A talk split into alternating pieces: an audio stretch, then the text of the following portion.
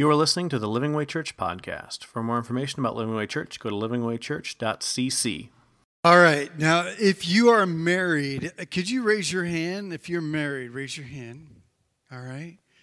All right. All the married folks say whoop, whoop. All right. If you're single, raise your hand. All the single folks say whoop, whoop. it's like the married are like, yeah. The single like, eh. All right. If you have a wedding ring, uh, hopefully you have it on. This is my wedding ring. I lost my wedding ring uh, six months after I was married. and um, I was a youth pastor. And I remember the Sunday we, I, I lost it. It was, uh, it was Palm Sunday or Easter Sunday. I think we, we had gone out after service and went out to this football field to play football uh, with some of the other young people. And uh, I took my ring off and I put it in my pocket. I don't know why. I just I, maybe I just wasn't used to wearing it, and uh, it was kind of inhibiting my football skills. And um, well, by the time we were done playing, I couldn't find it in my pocket. Honey, guess what? uh, we just had been married barely uh, five six months, and and being in youth ministry, my wife's like, "No, you're not walking around without a ring." And uh, and we just got married, so we bought like this this Walmart, you know, forty dollar cheapo band, and that was my band for uh, that was uh, for a couple of years, and then Nicole for one of our anniversaries actually bought me a new ring that was a replica, a, an identical replica of the one that we bought uh, for uh, our initial wedding band, and and I love it. I haven't lost it since. Woo! Yeah, I haven't lost it since, and I wear it every day. And uh, it's been it'll be uh, 27 years this November that we will have been married. For the last two years, we thought we were still on 25, but lo and behold, we are actually two more years married. So 27 years this November. And, and if you're single today, this will help you know what you're going to be getting into if you ever get married again. And if you don't plan on getting married again, then this will help you to kind of know how you can encourage and talk to those that are going through some difficult times and if you're married, this will hopefully challenge you to up your game a little bit.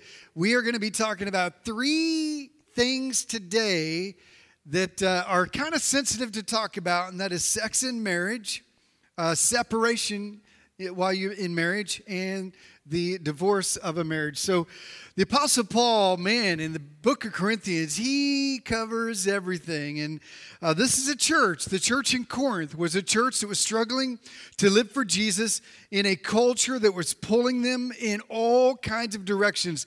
They were dealing with tough issues. This one is especially a tough issue.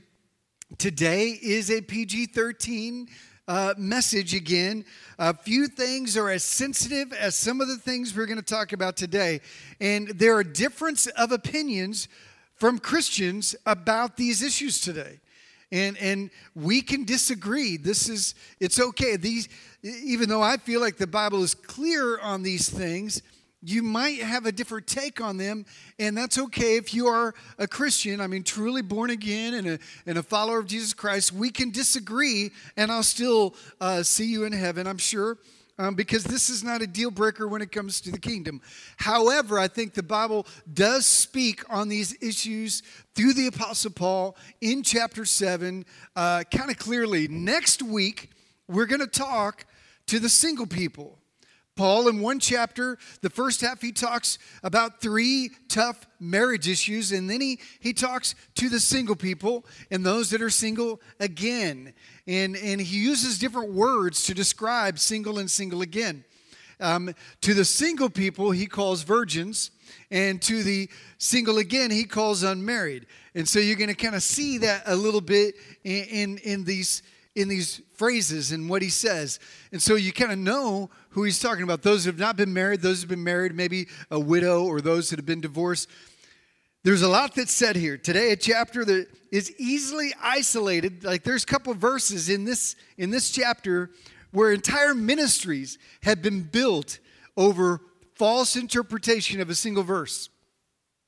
And if there's anything that I can tell you today, it would be context, context, Context. Context, when you read the Bible, means that you follow a train of thought.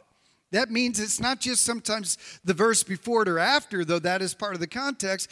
Sometimes it's the whole conversation that needs to be accounted for to understand what he's saying. It's easy to isolate parts of a passage and twist it or to give you a false impression, but context, context, context means you begin the following. Have you ever walked into a conversation in the middle of it? Have you, anybody here ever walked into a conversation in the middle of it? Yeah. You walk into the conversation like you're somewhat kind of following a little bit. And sometimes you can then excuse yourself out of the conversation and you might get a wrong impression of what was really talked about because you weren't there at the beginning and you didn't say to the end. This is the value of reading this chapter from the beginning of this part of conversation to the end, okay? Don't isolate verses. 1 Corinthians chapter 7 verse 1 he says this, "Now for the matters you wrote about." So first off, we know it's a brand new conversation. What he had been saying previously, he was commenting on things he heard about. I heard that you guys were doing this, and I heard that you guys were doing this, and I heard about this. Now, he says, I'm going to respond to some of the things that showed up in a letter that you sent me.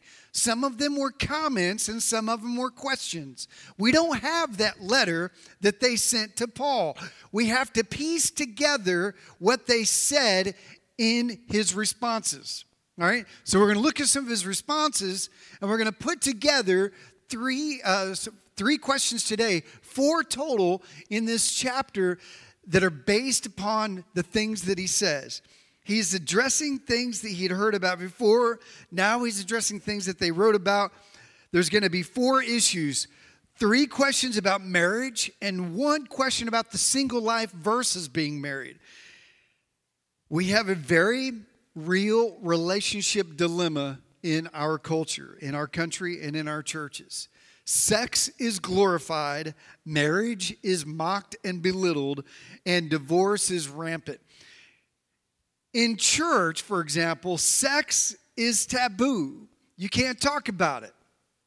But by the way, the Bible talks about it a lot. A lot. Are we just supposed to skip those sections? Are we supposed to ignore those sections? On average, the average parent does not talk to their kids about sex. They might have the initial awkward conversation and maybe a couple, maybe if you're you know, brave, a couple follow up conversations. But for the most part, guess where your kids, your young people are learning about sex? Television and music and school and culture. That's where they're learning about sex. Primarily not from you, even if you have three or four conversations. It still is a small portion into the music and the television and the TV shows and the friends and the culture. Everything that's around them is thousands of messages and images and conversations and point of view. And your little five conversations, or, or if you have five, most parents don't even have the conversation. It's too weird, and churches never talk about it. But let's be honest, we're all thinking about it.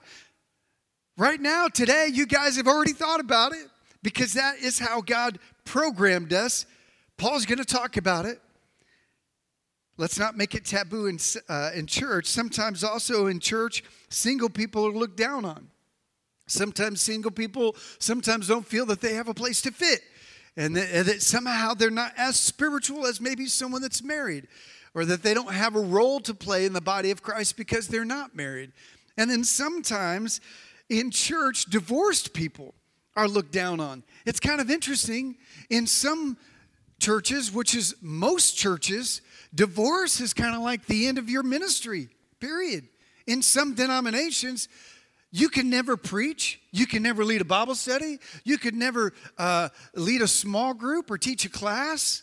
You definitely can't lead a ministry because you've been divorced. But if someone were, you know, born again and saved and set free and out of prison was a mass murderer, let's give them a, a platform. Let's give them a small group a former drug addict, hey, let's give them a Bible study. But if you're divorced, you're off the list. Somehow we have we have made divorce like the worst sin imaginable in churches. Well, Paul's going to address that. I think that's a travesty upon a large group of people, especially since 50% of all marriages end in divorce, and they uh, 49% of those happen within the, the first 12 years. All right, so you have a, a, really big problem. So let's take a look at a snapshot. Some of these stats are from Christianity Today magazine, Sex, Marriage, and Singles. Um, the past 35 years, single female households have risen 65%. Single men households has risen 120%. That means there are more single people, single households, and single adults, single families single parent homes than ever before, all right? Fewer than half of all households are married. Fewer than half. That is amazing. That means it's almost, you know, it's like uh, 60 40. If 40% or 45% are now single family households, the majority of families that are married is getting smaller and smaller and smaller. And it's been said that the, the health of a nation mirrors the health of a family. So you're going to see a culture, if you look at ancient cultures, their demise, even the great cultures like the Roman culture, their demise was the fall of the family uh, primarily, and then as it rippled down through every area of their life. 50% of marriages end in divorce, and I contest that only one uh, out of two are happy in the couples that are together. So if you have four couples, uh, two of them will get divorced, and the other two will stay married. But of the other two that are married, I, I contest, and what I see is only one out of two are happy because you have uh, a lot of those, they're not happy they're not intimate. Uh, they're sometimes living in separate bedrooms. They're there for convenience. It's there financial. Maybe you have a, a parent and you know exactly what I'm talking about, or a grandparent, you know exactly what I'm. They're roommates, but not lovers anymore. So out of four couples, on average, one is happy. That's a big problem, all right? Age of marriage in 1970, the average age that women got married in 1970 was 21. For men, it was 23. Today, the average age is 26 for women and 28 for men. And as a result, this is this will this is an eye opener. As a result, 90% of all adults have sex outside of marriage or before marriage. 90%. That means if you're a single person and you're in this room, there's a 90% of you are probably sexually active. All right? That's in of those that are married. Here's an even big, a bigger shock 60% of women and 70% of men have confessed to having an adulterous affair in their marriage. What? Now, you think, well, it's going to be different in church. It's not. 80% of Christians are having sex outside of marriage. 80%. It's not much better. It's broken. Culture and church is failing at this. Today, Paul deals with three hot issues a sex issue, a separation issue, and a divorce issue. Keep in mind, this is important. Paul was once married, he is currently single. We know he was married because he was a Pharisee and he was a member of the Sanhedrin court. If you were a Pharisee and he called himself a Pharisee, a Pharisee, and he was a Sanhedrin, it was vital that you were married. He was married in order to have been a Sanhedrin member or a Pharisee at the time. He would have had to have been married. We don't know what happened to his wife. He doesn't talk about her, but we do know that he would have had to have been married at one point. There is actually an implication in this chapter that his wife might have died, or some believe that she left him when he became a, a believer. We don't know. He doesn't talk about her. But we do know, actually, in another chapter, he does mention that he's thinking about getting married again. Uh, not in Corinthians, but in another letter, when he says uh, uh, the, that the apostles and myself included uh, should be able to get married if we want. And, and because they were condemning him for, for wanting to be married. That's a whole other chapter. But Paul, here's the point he has been married and he is now single again. And so he's been single, married, and single again. So he knows how to relate. He knows how to talk and he knows how to connect. And he's an apostle who knows each one of these independently. He knows what it means to be a single adult and the challenges that come with that. He knows what it means to be married and to have the challenges of that. So here's the first question The first question that comes up is a question about sex. It's a sex question. Keep in mind, Corinth, uh, Rome in general, was a sexually charged culture. Uh, what sexual immorality was rampant. There were sex temples dedicated for the sole purpose of sex activities as part of worship to goddesses. Polygamy was a big part of their culture. Men could have more than one wife, wives were not allowed to have more than one husband. Adultery was common for men. Adultery was not allowed for women. It was so much not allowed for women that if a woman committed adultery, the husband had permission to kill his wife or if his daughter had sex outside of marriage, the father had permission to kill his daughter. But the husbands, it was pretty common. In fact, those sex temples, like for instance in Corinth, in the Aphrodite temple on the Chronopolis, had over a thousand prostitutes at one time. It was pretty common for men to go up there and, and have sex whenever they wanted to, but women were never allowed ever to have sex outside of marriage. In fact, most women got married when they were 12 to 14 years old in the Roman culture. As soon as they hit puberty, they were uh, encouraged and, and predetermined and put into a marriage. If you were in nobility, you got married younger. If you were poor, you got married as an old person at 14 and 15. This is the Roman culture, sexually charged. All right? There were, uh, I'm sorry, they were and we are instructed by God, and Paul really laid this out in the last chapter that God has designed sex to be inside of marriage. And he said very clearly do not have sex outside of marriage.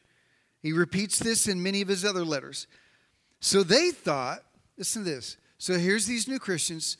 Some of them thought, well, if sex outside of marriage is inappropriate, then maybe sex in general is inappropriate.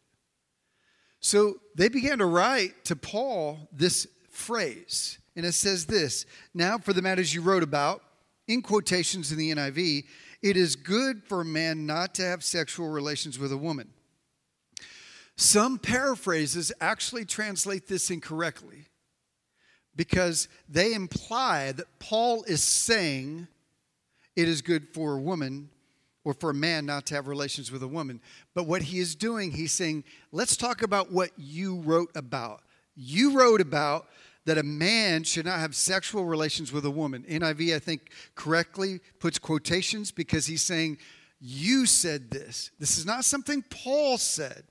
And we know it's not something Paul said Keeping the Bible in context, this would never, ever mean that Paul is promoting full abstinence from sex because this would contradict God, this would contradict the Bible, and this would contradict Paul in his other letters and in this letter itself. We're going to talk about that in a second. And it was against Roman law to be single for an extended amount of time.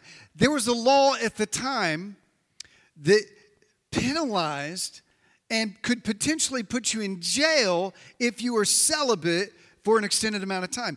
In fact, they discouraged celibacy and, and uh, singleness so much that when you were divorced, you had 18 months to get married, or you would be taxed into poverty.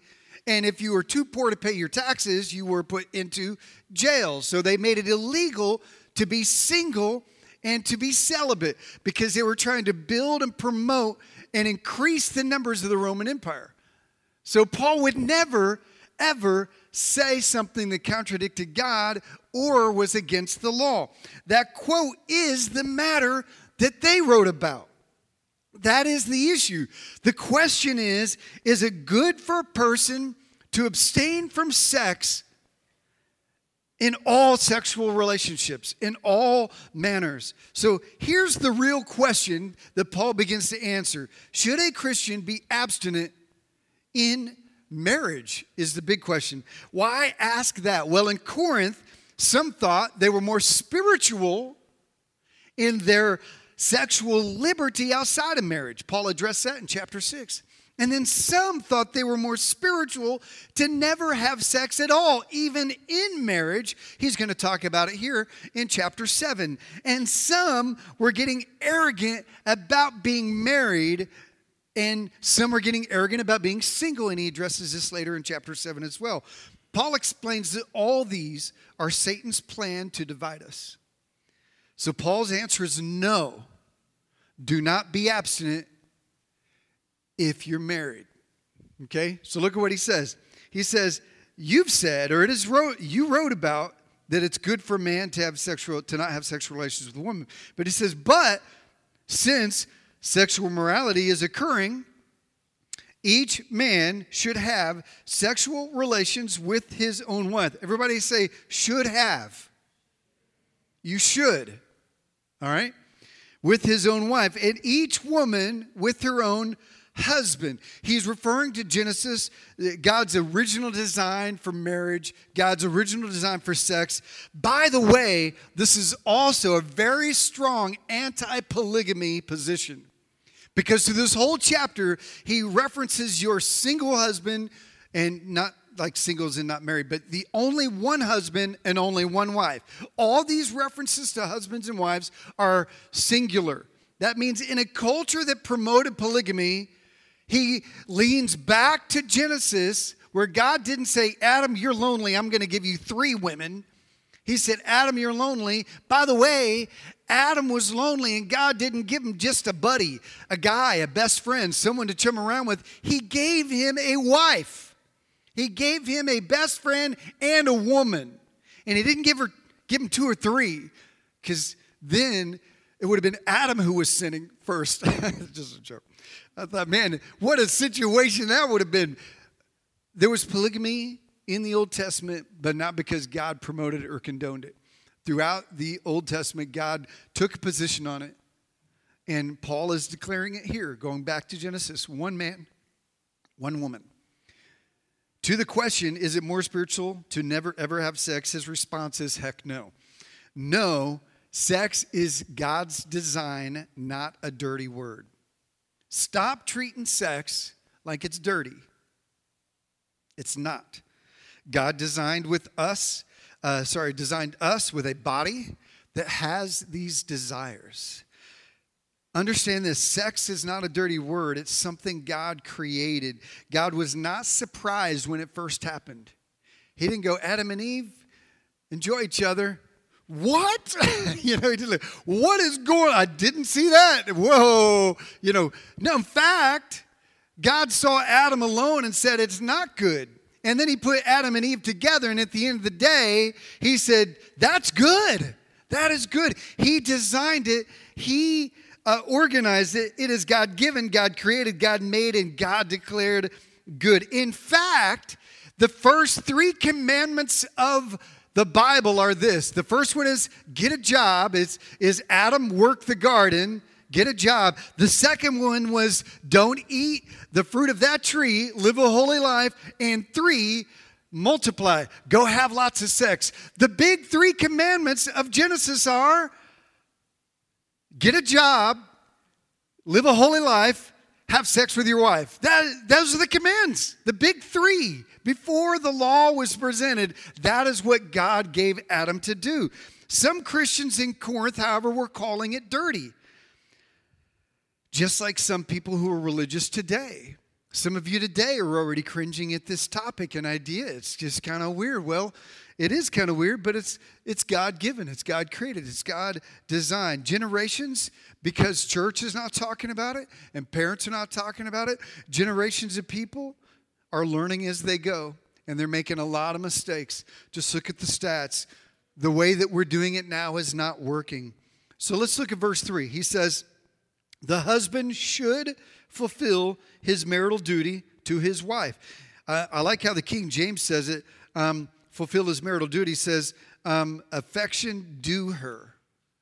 A husband should fulfill the affection due her. It's not just sexual acts, it is affection. It is a, uh, an act of love and grace and patience and mercy. He goes, and likewise, the wife to her husband, mutual responsibility to each other in this area. Again, we're talking specifically about sex in marriage. The wife does not have authority over her own body, but yields it to her husband.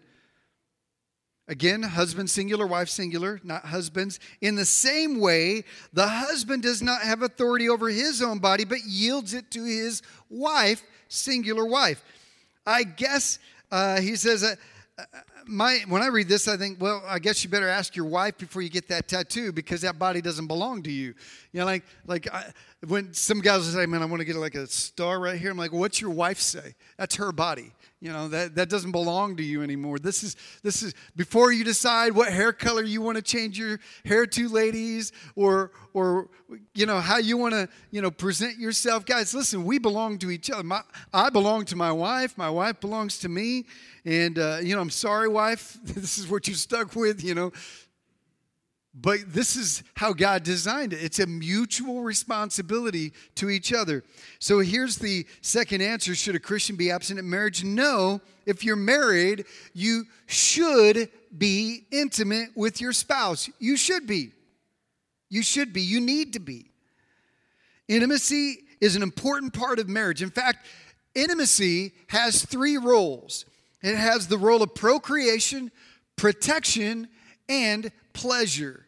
And God designed sex to be something that reproduces life through procreation, through having babies. But He also designed it for protection, to keep us uh, from falling into temptation, for to keep us from cheating, to keep us straying outside of that relationship, and for pleasure. He does. It, We're not robots. He didn't say, "All right, guys, this is how it works." This is, and they didn't go, "Ooh, this is gross." You know, it's like this is how it works. You guys figure it out. You're gonna have a baby. You do that a lot, and you're gonna have lots of babies. No, he made it pleasurable. In fact, the Apostle Paul says absolutely nothing about having babies in this chapter. I'm going to mention that in a second. Somebody say, well, some people are unable to have sex. Some people are not capable. Maybe they're they're physically unable, or they're at an age where uh, they're unable. This does not mean that a marriage where uh, sex is not possible is dead. The point is discover what is best for you to create intimacy. This is the this is the heart of this section here. Paul is basically saying don't use Jesus as an excuse to, to deprive your spouse of intimacy. Now, this is a really sensitive issue. I had a guy who um, did our marriage, my wife and I's marriage, and uh, his, his name was, uh, well, his nickname was Rusty, and uh, he was a pastor on staff. And he gave us this little tidbit of encouragement when we were about to get married. He says, "When you're married, he says, have a get a jar and some jelly beans, and every time you have sex, that first year, drop a jelly bean in the jar." And he goes, and then after your second year, remove a jelly bean every time you have sex. And he says, you'll never empty the jar. I'm like, what a bummer, man. It's like, why are you telling us this? He goes, well, things change after a while. And I'm like, bad news for everybody. You know, you're just, you know, this is not God's design. This is not the intention. Now, sometimes it happens. And so some of you are sitting here, this is just weird and awkward. And, and yeah, it is. But God has something to say about this. Verse 3 and 4, it says, When you're married, your bodies belong to each other. Again, sorry, Nicole, uh, you're stuck with me. But this is profound because this was a culture where men dominated women. In fact, women were objects. Again, married at 12 and 14 to adult men. They were allowed to be uh, killed if they committed adultery, had sex before they were married. But then, and, and women were just possessions. But then here comes God saying, marriage is a mutual relationship of mutual ownership. This was upside down from everything their culture taught. He says marriage is mutual submission and serving each other. This is powerful. This is really different. All right? Verse 5 it says, Do not, some translations say stop, do not deprive. The word deprive there means to defraud or cheat each other. It says, So do not, or do not deprive or cheat each other of sexual activity. That's what he's talking about. Notice, by the way, sex is not just to make babies here, but to fulfill our God designed desires. And notice how both men and women are to enjoy it. He says, Husbands, you belong to your wives. Wives, you belong to your husbands. It's, it's a mutual enjoyment of this. This is, again, everything different from what their culture taught. He says, um, Do not deprive each other except perhaps by three reasons. Number one, mutual consent and agreement. For a time, that means an arranged, uh, a set time, a time limit. And then or so that you uh, so that you may devote yourselves to prayer. That means a spiritual reason. These are the primary reasons to not have sex with your spouse. Withholding sex is not for punishment, it was never meant to be for manipulation, and it was never meant to be for control. Three reasons mutual consent, a designated time period, and to seek God. We're going to come back to that in a second. The second part of that verse says, Then come together again. The goal of any time apart is to come back together so that Satan will not tempt you. Remember, the three reasons for sex is procreation protection, this is it right here, and for pleasure. So come back together, be intimate with each other again, so that Satan will not tempt you. Tempt you to do what? Well, to cheat, to, to commit sexual immorality. Sex is protection from temptation because of your lack of self control. He says um, you need to come back together. You know, you need to make sure that you guys are looking out for each other in this area. Verse 6 the original has a but to it, but he says, verse 6, I say this as a concession, not as a command. What does that mean? That means God is never, ever, ever, ever going to command you to not have sex with your wife or your husband. If someone says, Well, God told me not to have sex with my husband, that is a lie. This is not, God would never contradict his word on this. However, God would never command to abstain from sex in marriage for any reason, any spiritual reason, but there is allowance for it. Okay? He says, I'm conceding that there is times when you when you may need to, to do this, those three reasons. He says, but this is not a command. This is something God would never say. So there's allowance for it, but it's not a command. All right. Verses 7 and 8, uh, 7, 8, and 9 are going to talk about single people, and we're going to pick that up next week. So here's the next question he focuses on when it comes to marriage, and this is a separation issue. And the question is to be more focused on God, should we separate from each other? Again, these are new Christians in a crazy culture trying to figure out how to live for Jesus when everything seemed, you know, like really immoral in there. So the question is if if living for Jesus is everything I need to be about, then should I you know, separate from my husband or wife? Is separation ever good if I need to get to know God better? Well, you might see this maybe as a silly question, or maybe this is a question you have, but they were doing it. They were wondering is it more spiritual to be single? This is what he says to the married people, uh, verse 10. To the married people, this is specifically to the Christian couples. He says, I give this command, not I, but the Lord. What's that mean? This means this is not, he's not saying that what I'm saying uh, isn't inspired he's, or that this is directly from, you know, the Lord's telling me this. He's saying Jesus already talked about this.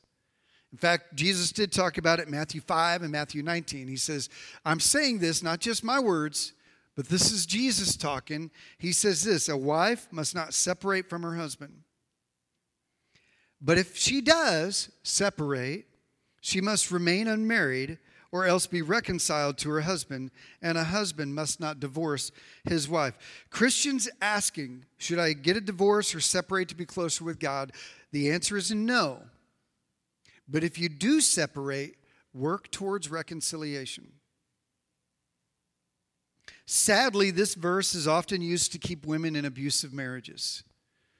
I've had people come to me and say, My husband's a violent, abusive person and uh, you know, should we separate? And I've heard, I've seen pastors pull out and say, no, a wife must not separate, right?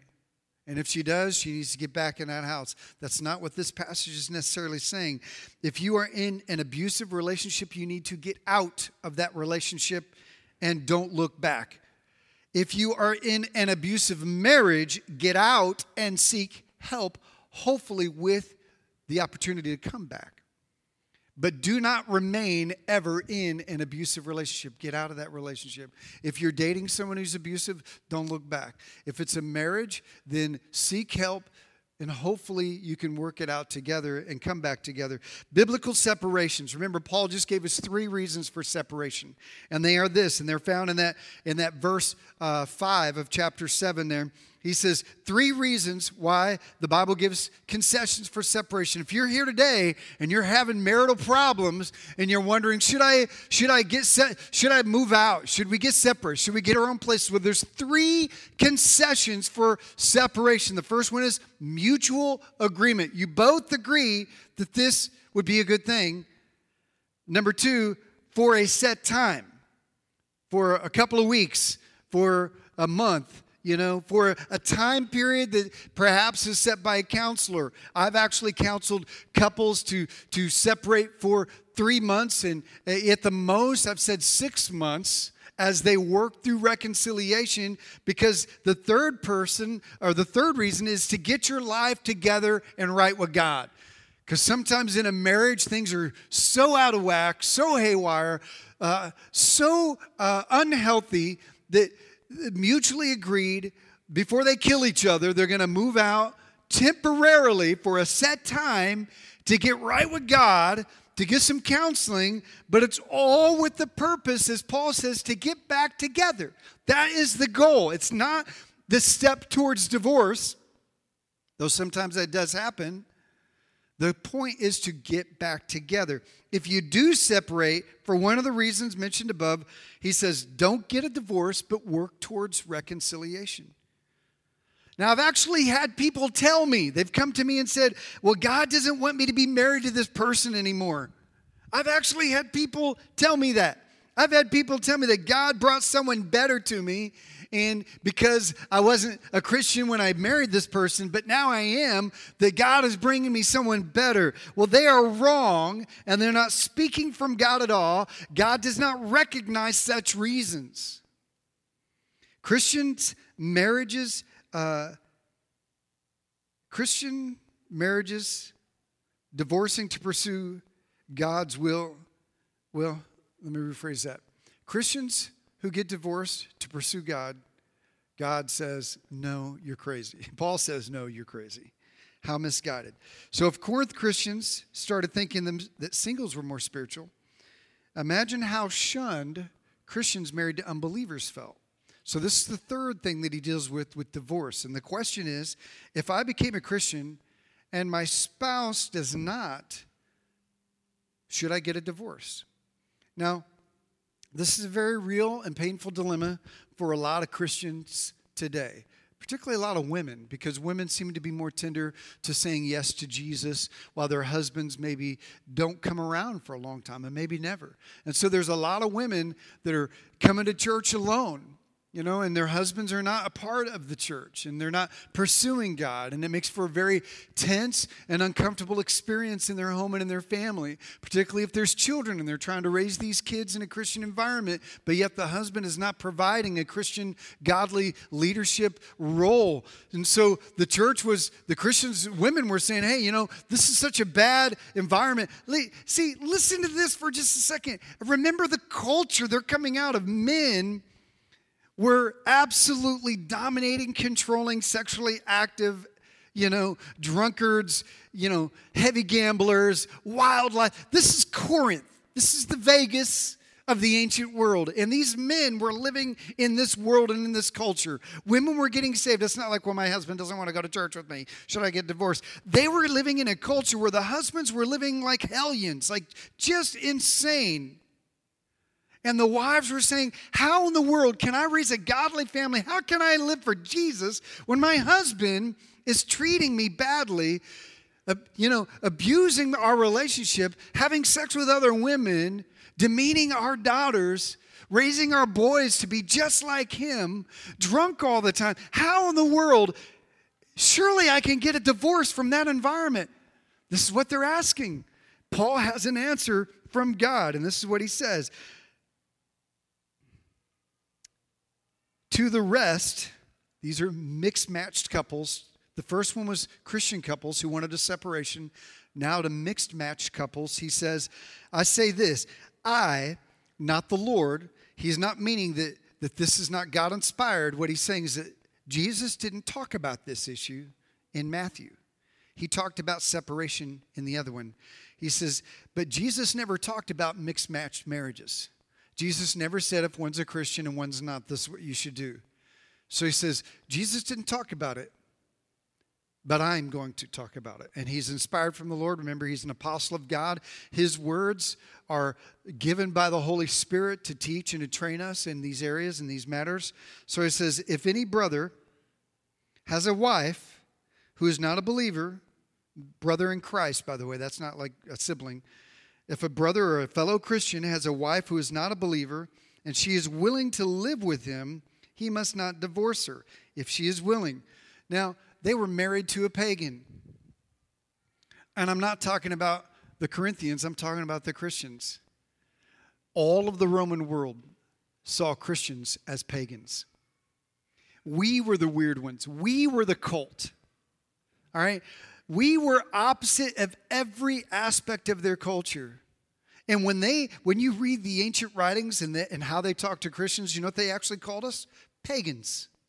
See, Roman culture was fairly tolerant of other religions as long as you were polytheistic. That means you worshiped many gods, and as long as one of them was the emperor of Rome.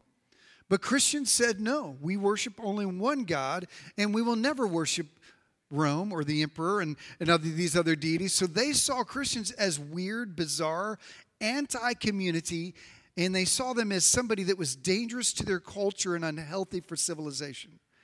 So they hated Christians for the primary reason that they saw them as groups of people that were destroying the culture of Rome. So we were the pagans. We were the ones that were looked down on, opposite of everything. And so if this non Christian is willing to be married to a Christian, to a Christian, then he said, then, then, then don't get a divorce.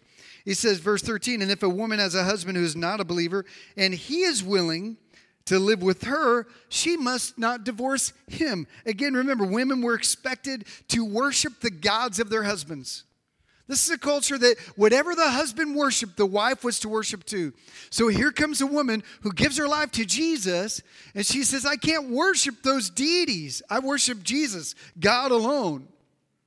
And if the husband is willing to allow her to live for Jesus and not divorce her, and she's not going to divorce him because he's willing to let her stay, then he says, Don't get a divorce.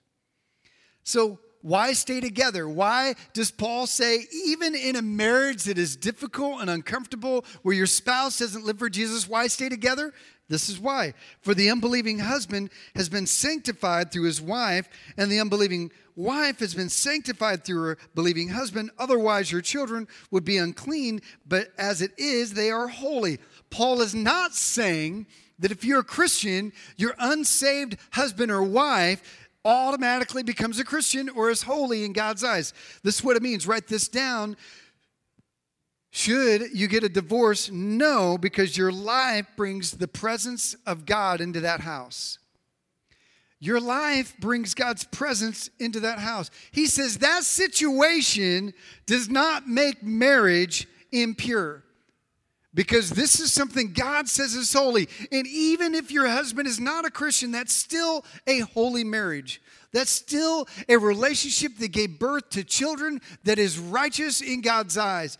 He says, You, because you are filled with the Holy Spirit, you are the temple of God. Check this out, guys. This, this is for everybody, whether you're married or not.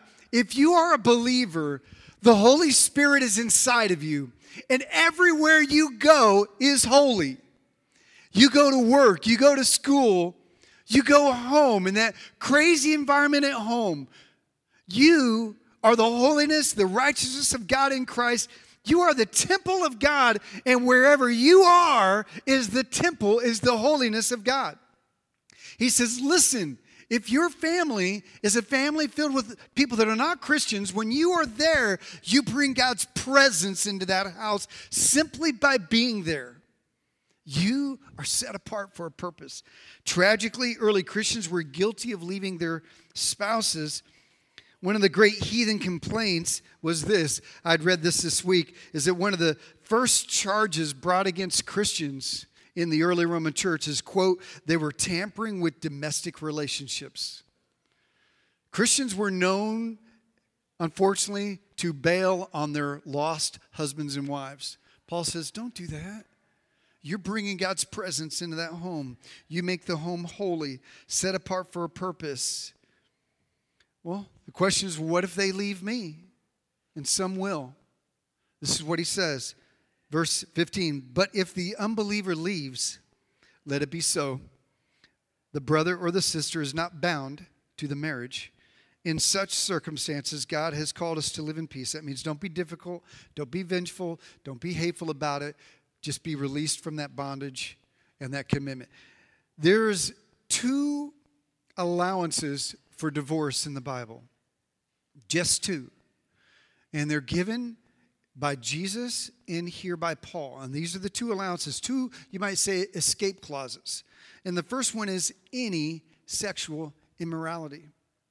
In one passage, Jesus says adultery. In the other one, he uses the word porneia, which is immorality, which is any sexual activity outside of marriage. That's a big umbrella. There's a covenant relationship where sex is very, very, the marriage bed is to be undefiled. It is a righteous, special, beautiful place, sex and marriage. When you, when you mess with God's design for men and women in marriage, sexual immorality occurs. Jesus says, except for sexual morality, don't get a divorce. Paul adds another dealing with this issue of an unbeliever, and he says this abandonment or desertion. He says, if the person leaves you, you're not bound to that marriage anymore. These are the only two reasons that the Bible gives for divorce. Some people say, what about addiction? What about violence? What about abuse? Well, the Bible does give scriptures on that. And, and again, I want to clarify the Bible uh, says very clearly that if you're in an abusive relationship, you need to get out of that relationship. You need to get out of that relationship. You need to seek help. Don't entertain. Don't coddle. Don't participate. Don't put yourself or your children in an environment where abuse is happening. Get out of that relationship. Work towards reconciliation. But at times, a spouse will leave or a spouse will commit sexual morality. And that's when God, through Jesus and through the Apostle Paul, says these are two allowances sexual morality and desertion or abandonment. Again, these are allowances, not requirements. That means if your husband or your spouse, uh, your wife, has committed sexual immorality, that is an allowance but not a requirement. That is permitted but not a command. You know what that means? That means God, and I've, I've sat in counseling sessions where couples have had adulterous relationships and God has healed them and restored them. And what the enemy meant for evil turned into something uh, powerful that bonded them together in a way that they never imagined. Just because it happens, don't write off the marriage. Just because it happens, don't give up on it. If you have a spiritually mismatched marriage, should I get a divorce? The answer is no. Stay together if you can, even if it's rocky. Rather than asking, is blank a ground for divorce, ask, is blank a ground for forgiveness, restoration, and counseling? So, a couple of big ideas. I'm just going to give them to you real fast. Just fill them in in the blank. There's a couple things to think about as we leave here today based upon this passage. And number one is there is nothing wrong and everything right about sex in marriage. All right? The enemy, Satan, works hard to get you to have sex before marriage, and he works hard to get you to stop having sex after marriage. Think about that. That is the truth. The Apostle Paul says you should have these relationships. You should participate in them because it protects you against the attacks or the temptations of the enemy. Satan works hard to encourage sex outside of marriage and to discourage sex within marriage. Don't buy the lies. Sex is beautiful, it's in God's design. Married people, you have an assignment this week. Two of them. Number one, talk to your spouse about sex. And number two, figure out what you need to do about that. All right? So, so I'm going to say about that. Do, do marriage stuff this week, all right? Here's the second thing God hates divorce because he loves you. And this is at the heart of, of all of the scriptures. Even under the allowances for divorce, God hates it. And it's not because it ruins a picture of, of, of God and us. It's not because he loves the institution so much is because he loves you so much. He hates divorce because he loves you. Even under the allowances, he hates it because it hurts you. And he hates this because it hurts you. He's not anti you when he says don't get a divorce. He's anti divorce because he's pro you. God loves you more than the institution of marriage, which is the next thing I want you to write down is that divorce is not the unforgivable sin or even close. It's not even close. The church has been so guilty of, of demeaning and belittling people who have gone through some of the most painful experiences that a, that a person can go through. There's nothing more beautiful than love and nothing more painful than lost love. And he says, Why are we treating people so bad because they've experienced so much hurt, used to belittle and subjugate people? There is forgiveness and a new beginning, regardless of your past. Maybe you did it all wrong. Maybe you got divorced when you shouldn't have, or got in a relationship that you shouldn't have, and you you you didn't reconcile and it ended badly, and, and you're still hurt over it. Listen, there is no condemnation for those who are in Christ Jesus. God's grace is powerful and able to restore you, to restore heart, and to renew a life. Actually, this comes up next week again. Um, 2 Corinthians 5 17 says, Therefore, if anyone be in Christ, he's a new creation. Old things have passed. Behold, all things are new. That's for you if you've ever gone through a divorce. Here's the next thing, write this down, is that never sacrifice your marriage for ministry. Remember, these people were asking, Should I get a divorce to pursue God? No, that is crazy. That is asinine. That is a big, huge, you're out of your mind. No. But it happens every day. Ministers, leaders, church people who sacrifice their marriage, who sacrifice their kids for, quote, God. I see it in the Christian church all the time with pastors who lose their family, lose their marriage, lose that relationship because they're focusing on the ministry of God. Listen, some in Corinth were willing to sacrifice their marriage, quote, to pursue God. This happens all the time. Paul says, Shame on you. No, that is a sad thing to do. Heed the words of Paul and Jesus. You have a gift sitting next to you or at home. It's your spouse. Don't sacrifice them for ministry. And the na- last thing is this never give up on your spouse. God can use you, even in a difficult marriage, to introduce them to Jesus. Don't lose hope. In fact, Paul ends this section with verse 16. And this is what I want to end with and pray right now. Verse 16, he says, How do you know, wife, whether you will save your husband? Or how do you know, husband, whether you will save your wife? Listen, you have no idea how God can use you. Don't give up on your husband. Don't give up on your wife. And by the way, this verse is not about dating, this is about marriage. Keep praying, keep trusting, keep being a light in your home. Next week, we're going to look at these challenges a little bit more and what it means for those of you that are single or single again. All right, tough talk, good talk. Again, two sons for the married folks this week. Talk about sex soon, tonight, maybe today, while you still can, while you still have the courage. And uh, number two, uh, come to an agreement what you need to do, and whatever you do, do it with all your heart. All right, let's pray. Jesus, thank you so much, God, for the for the Word of God that that deals with every area of our life. And God, I, I know this is a sensitive issue for some, and it can be discouraging for others. But God, thank you, Lord, that there's healing for those that have been divorced. There's hope for those that are separated. And God, for those that are married, God, there's a renewed romance that's possible. God, and I just pray that you'd give us guidance on these areas and led by your spirit and guided by your word on how to live these out. In Jesus' name, amen. Thank you for listening to the Living Way Church podcast. If you enjoyed this message, we hope you come visit us in Garland, Texas. For directions and more information about the church, go to www.livingwaychurch.cc.